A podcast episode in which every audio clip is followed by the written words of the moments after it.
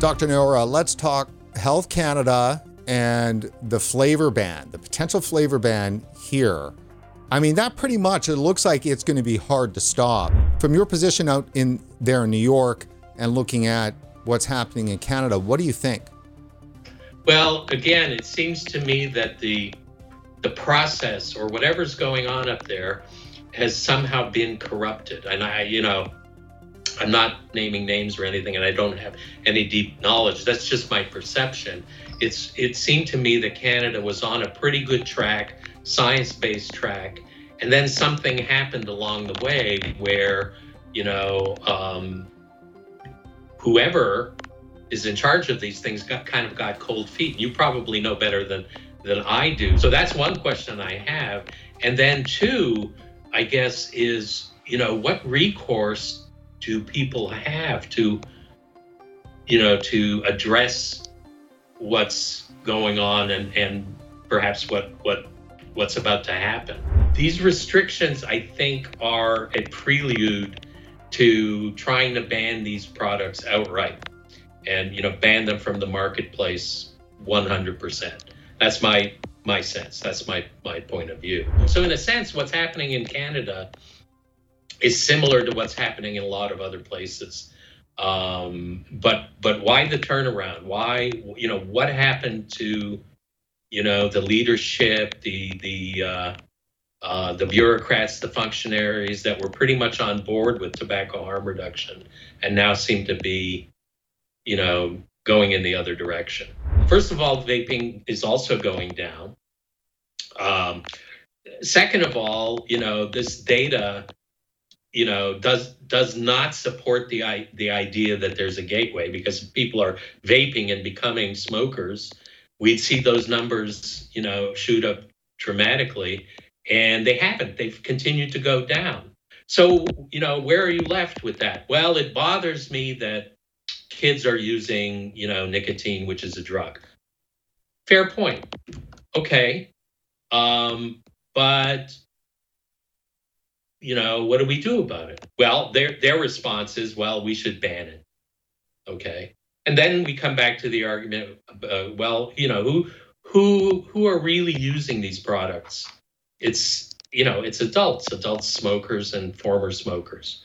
Um, so then, if we ban it, what's going to happen? And unfortunately, we're seeing some, you know, recent data suggesting, um, you know, where there have been severe restrictions placed on you know, e-cigarettes, flavor bans, and that sort of thing, the smoking rates are going back up. Um, and so, you know, is this what the tobacco control community wants? Um, and and it would be okay as long as we, you know, dropped uh, youth use down to you know zero. Um, you know, and that and that's and that's the, the dilemma. It's a bit perplexing. Let me show you. I've just thrown up on the screen in nicotine and tobacco research um, an article reactions to sales restrictions on flavored vape products or all vape products among young adults in the US. And this was just published at the end of July. And basically, it says that they've looked at the 2020 data that we've just been talking about and they examined support for e cigarette sales restrictions among e cigarette users, perceived impact of flavored vape product and all vape product sales restrictions on e cigarette and e cigarette use.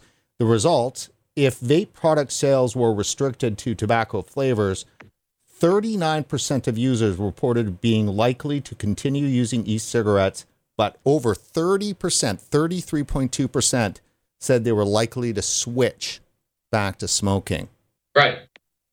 Um, so isn't that concerning? It is to me. So that's, you know, troubling.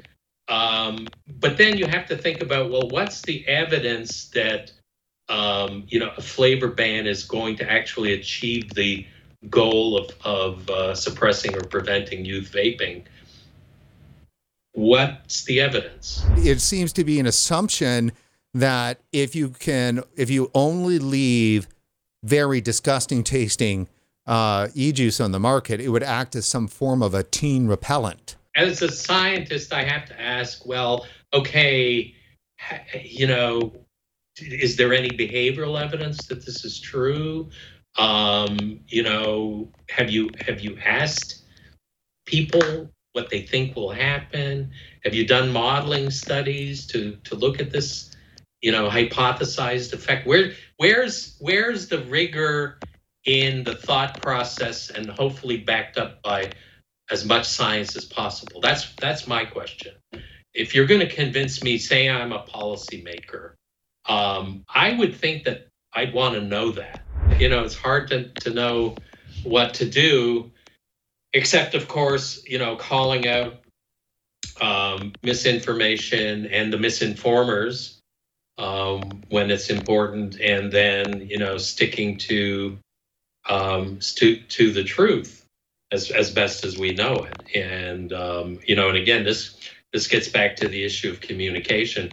Who communicates to to the Canadian public and and how um, uh, you know and and I, and again being here in the US I don't know what what the environment you know the information environment is like you know in the US it's no surprise that you know the talking points that um, legislators politicians put out there are almost verbatim what you know the CTFK puts out um, so, you know, they don't write these things themselves. Um, they just regurgitate what's what's given to them. And so I'm wondering if the same sort of thing has happened and is happening uh, with with Health Canada. And that's not to say that it's not a good idea to do, you know, a second look at marketing and advertising and access and those sorts of controls. Um, you know, those are nobody's saying that that's you know shouldn't be done. I think we all agree that that you know those kinds of measures, you know, could easily be in place. The other thing that strikes me is, you know, now that we're the world is really in a place where uh, commerce and information is on a different level than it used to be, it's going to be much easier to to verify you know identity and and age and things like that and much easier to just block uh, you know access to to products like this. Um, and there's a lot of technology out there that that can be very good at doing this. Why isn't the government you know putting more effort into you know looking at those potential solutions? Health canada in its flavor ban has said no no sugar added to any e-liquids, no artificial artificial sweeteners. Says actually in the regulations that if a, if there is a pleasant taste, then it's con- in contravention then of the new flavor ban. Well, why don't they just put poison in the products? You know, I mean, uh, didn't didn't we go through this with alcohol at some point? Um, you know and what about and again what about cannabis right are we are we going to do this with with cannabis products um, it, it, you know there, there's so so much kind of inconsistency but but to get back to your point you know I, I, canada is a party to the framework convention on tobacco right um, so that's something that i do sympathize with in the sense that you know who has some i guess some sort of you know, power or sway uh, over over Canada. But um, you know, I would say in this instance, they they really need to stand up and sort of say, you know, push the pause button, and let's let's take another closer look at at what the science is really telling us. And you know, why did they approve these products in the first place? Um, kind of like go back to that